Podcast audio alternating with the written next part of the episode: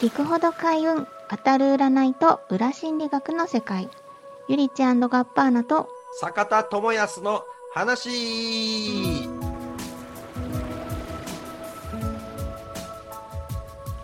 この番組はリスナーさんからいただいた恋愛相談、人生相談や日常のちょっとしたお悩みや疑問に占いと心理学でお答えし、あなたを開運に導いていく占いトークバラエティです。続いてのご相談をお読みします。彼が浮気症です。別れるべきなのでしょうか。8歳年上の彼氏がいます。浮気には3ヶ月前に気づきました。まさかそんな人だとは思っていなくて、信じたくなくて、とりあえず気づかないふりを続けていました。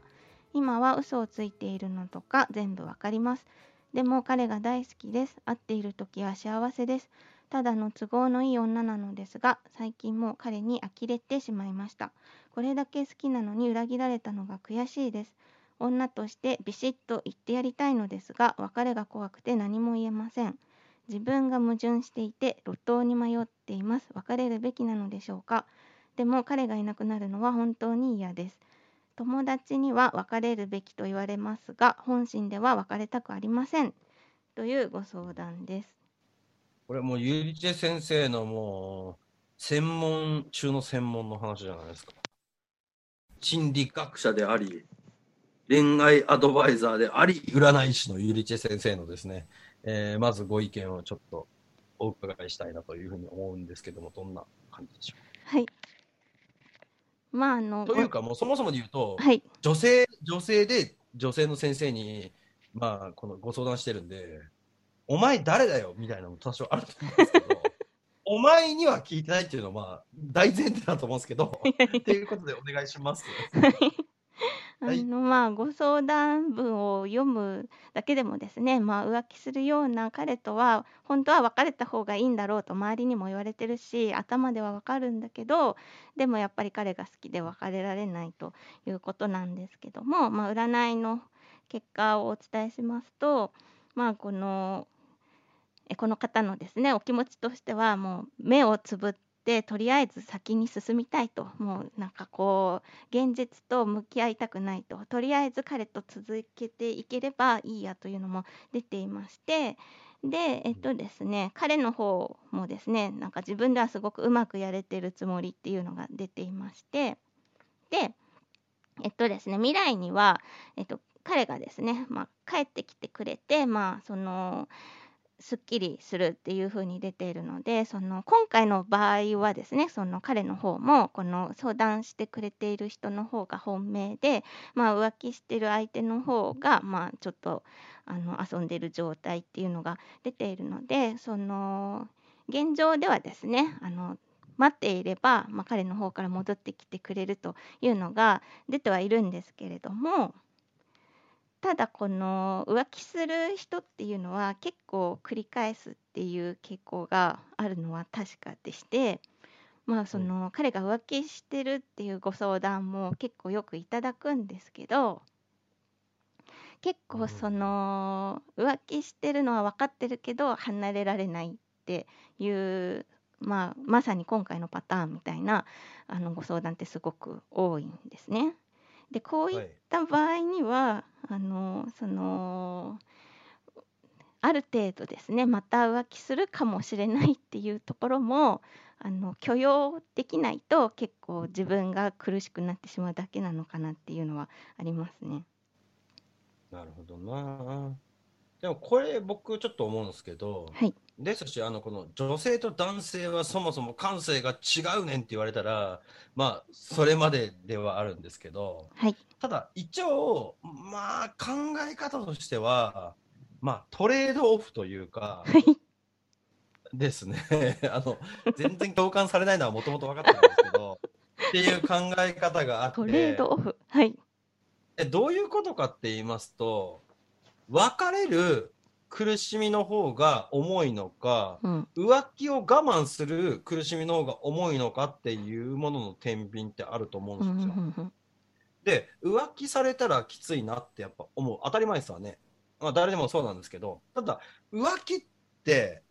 単純にそれ単体での苦しさだけじゃないんですよ。でどういうことかって言いますと、これは男女問わずですよ、はい、別に私が男性だからそれを言ってるとかじゃなくて、うん、で例えば浮気を繰り返してるっていうことは何回もある、何人もいるっていうことになるじゃないですか、はい、まあ、もし繰り返した場合はですけどね、はい、って言った場合っていうのはどういうことかって言ったら浮気をしてました、こいつ裏切りやがって腹立つわ苦しいわってなるんだけれど、結局は自分と別れてないってことはその浮気相手と比べた時にやっぱり自分を選んだっていうところの、うん、まあプラスポイントみたいなのもちょっと出てくるわけですよ。はい、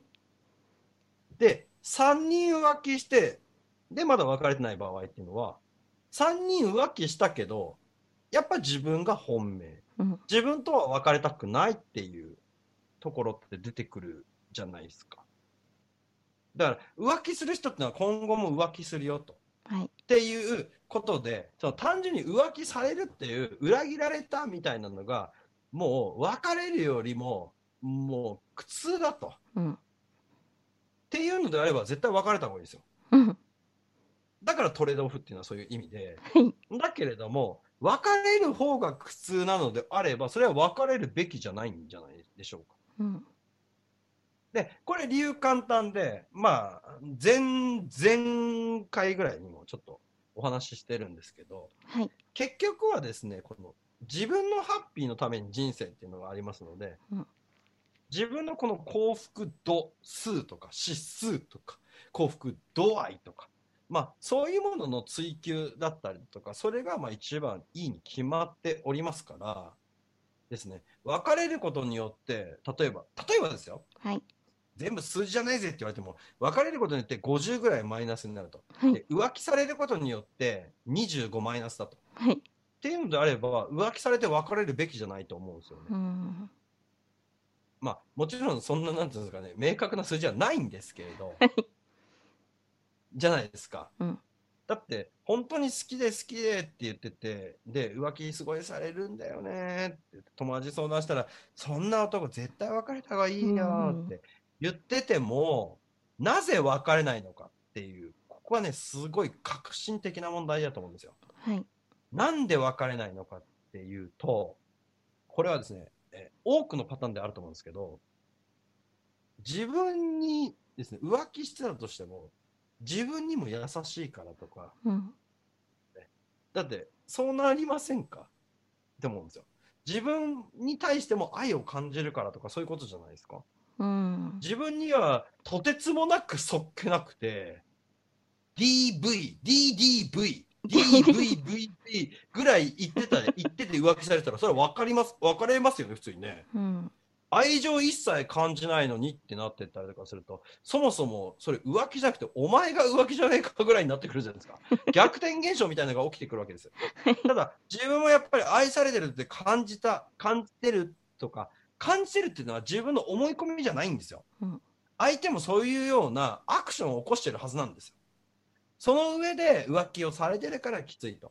私だけを愛してると思っていたんだけれども他の人に対しても多少ね一瞬でもそういうようなことをしてたのかっていうのがきついっていうことじゃないですか、うん、でそういうのを考えていくみたいな、なんかこういうのってこのなんていうんですかね、まあ女性受けは、まあ、全くないのは知ってるんですけど、分析とか数字の問題っていうのが多少やっぱあるのでございますよ。はい、ですし、別れたくねって思ってるわけじゃないですか、そもそもこの方は。そうですね。で、浮気されているのにもかかわらず別れない理由っていうのは、今さっき言ったもうまさにそれしかないんですよ。自分もですね、しっかりと愛されてるからとか、うん、自分もしっかり愛情を感じてるからっていうことじゃないですか、うん、自分は一切愛情を感じないんだけど浮気されまくってますってさ、それ絶対別れるに決まってるんですよ、うん、だから別れたくないっていうことでしょ。だったら別れる必要なんて全くないでしょって私は思いますけどね、うん、どの道このパターンってまあ結構あるあるなんですけど、はい、どの道あなたの収まるんですよ確かに。いやです。どの道あなたで収まるんだからでいいっす。やっぱ相手はあくまであれなんですよね。まあそこはキープしておきたいとか、そこが本線とか絶対よくないですけど、そこがわしの実家じゃと、ここがわしの墓じゃと、っていうふうにですね、絶対思ってるんですよ。だから安心する場所っていうのの確保っていうのは、まあこれは血液型関係なしに絶対あるんですよね。血液型関係なく血液型的にはそのB 型なんちゃらとかありますけど、それ関係なしにやはりこのなんていうんですかね、浮気をたくさんしてる男性だとしても、まあ結局はなんか弱った時とかなんだかんだで最終的こいつみたいなとか絶対あるんですよ、居所みたいな、っていうのがまあなんていうんですかね、まあそういうようなポジションが自分なんだみたいないうふうに思ったらいいですよって意味じゃないですよ。そうしたらお前都合のいいっていうふうなあれじゃねえかよってまあなりますんで、じゃなくてどういう考えができるかっていうのがポイントだっていうことです。確かにその他のお客さんでその、彼氏が結構浮気性なお客様が前いらしたんですけど、なんかそのもう浮気してることは分かってるんだけど、結局その彼を理解して一番理解してあげられるのは私なんだからっていうようなことをおっしゃってたので、なんかやっぱりその浮気しないでほしいとか、絶対もう次は浮気しないでって問い詰めて約束させるとかではなくて、なんかその泳がせるぐらいの気持ちでいた方がいいのかなって。まあ、だから性格の話ですよね、まあ、単純に浮気自体が汚いっていうふうに、まあ、こういうね時期も時期ですから、はい、